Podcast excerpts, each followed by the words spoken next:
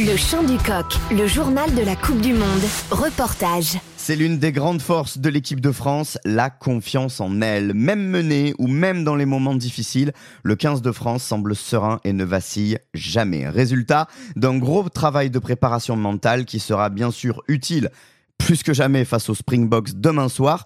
Explication sur cette notion avec Romain Amalric. Les Bleus semblent indestructibles et ils cultivent cette apparence. Depuis plusieurs années, la Fédération française de rugby a mis en place un pôle de préparation mentale et d'accompagnement à la performance qui se caractérise notamment par la présence de psychologues au sein même du staff de l'équipe de France, avec des entretiens individualisés, de l'optimisation émotionnelle, mais aussi avec le travail d'une posture pendant les matchs à travers une bulle que les joueurs forment par exemple sous les poteaux après avoir encaissé des points.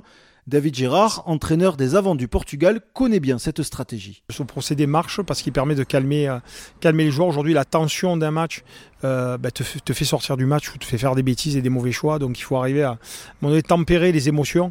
Et pour tempérer les émotions, eh ben, fait de former une bulle, de souffler ensemble, de se reconnecter tous ensemble est important on est là à un moment donné sur des moments clés et quelques secondes clés dans un match pour à un moment donné euh, donner un second souffle euh, euh, à nos joueurs et leur amener à un moment donné du calme au milieu de cette tension. Le langage corporel est important chez les Bleus. Jamais la tête baissée, jamais montrer de doute et toujours avoir des paroles positives. C'est le résultat des interventions de Michael Campo, le préparateur mental de l'équipe de France, que David Girard a croisé lors de sa formation d'entraîneur. C'est quelqu'un qui fait attention à plein de micro-problèmes qui pourraient à un moment donné euh, faire qu'une équipe euh, sort du match ou déraille complètement.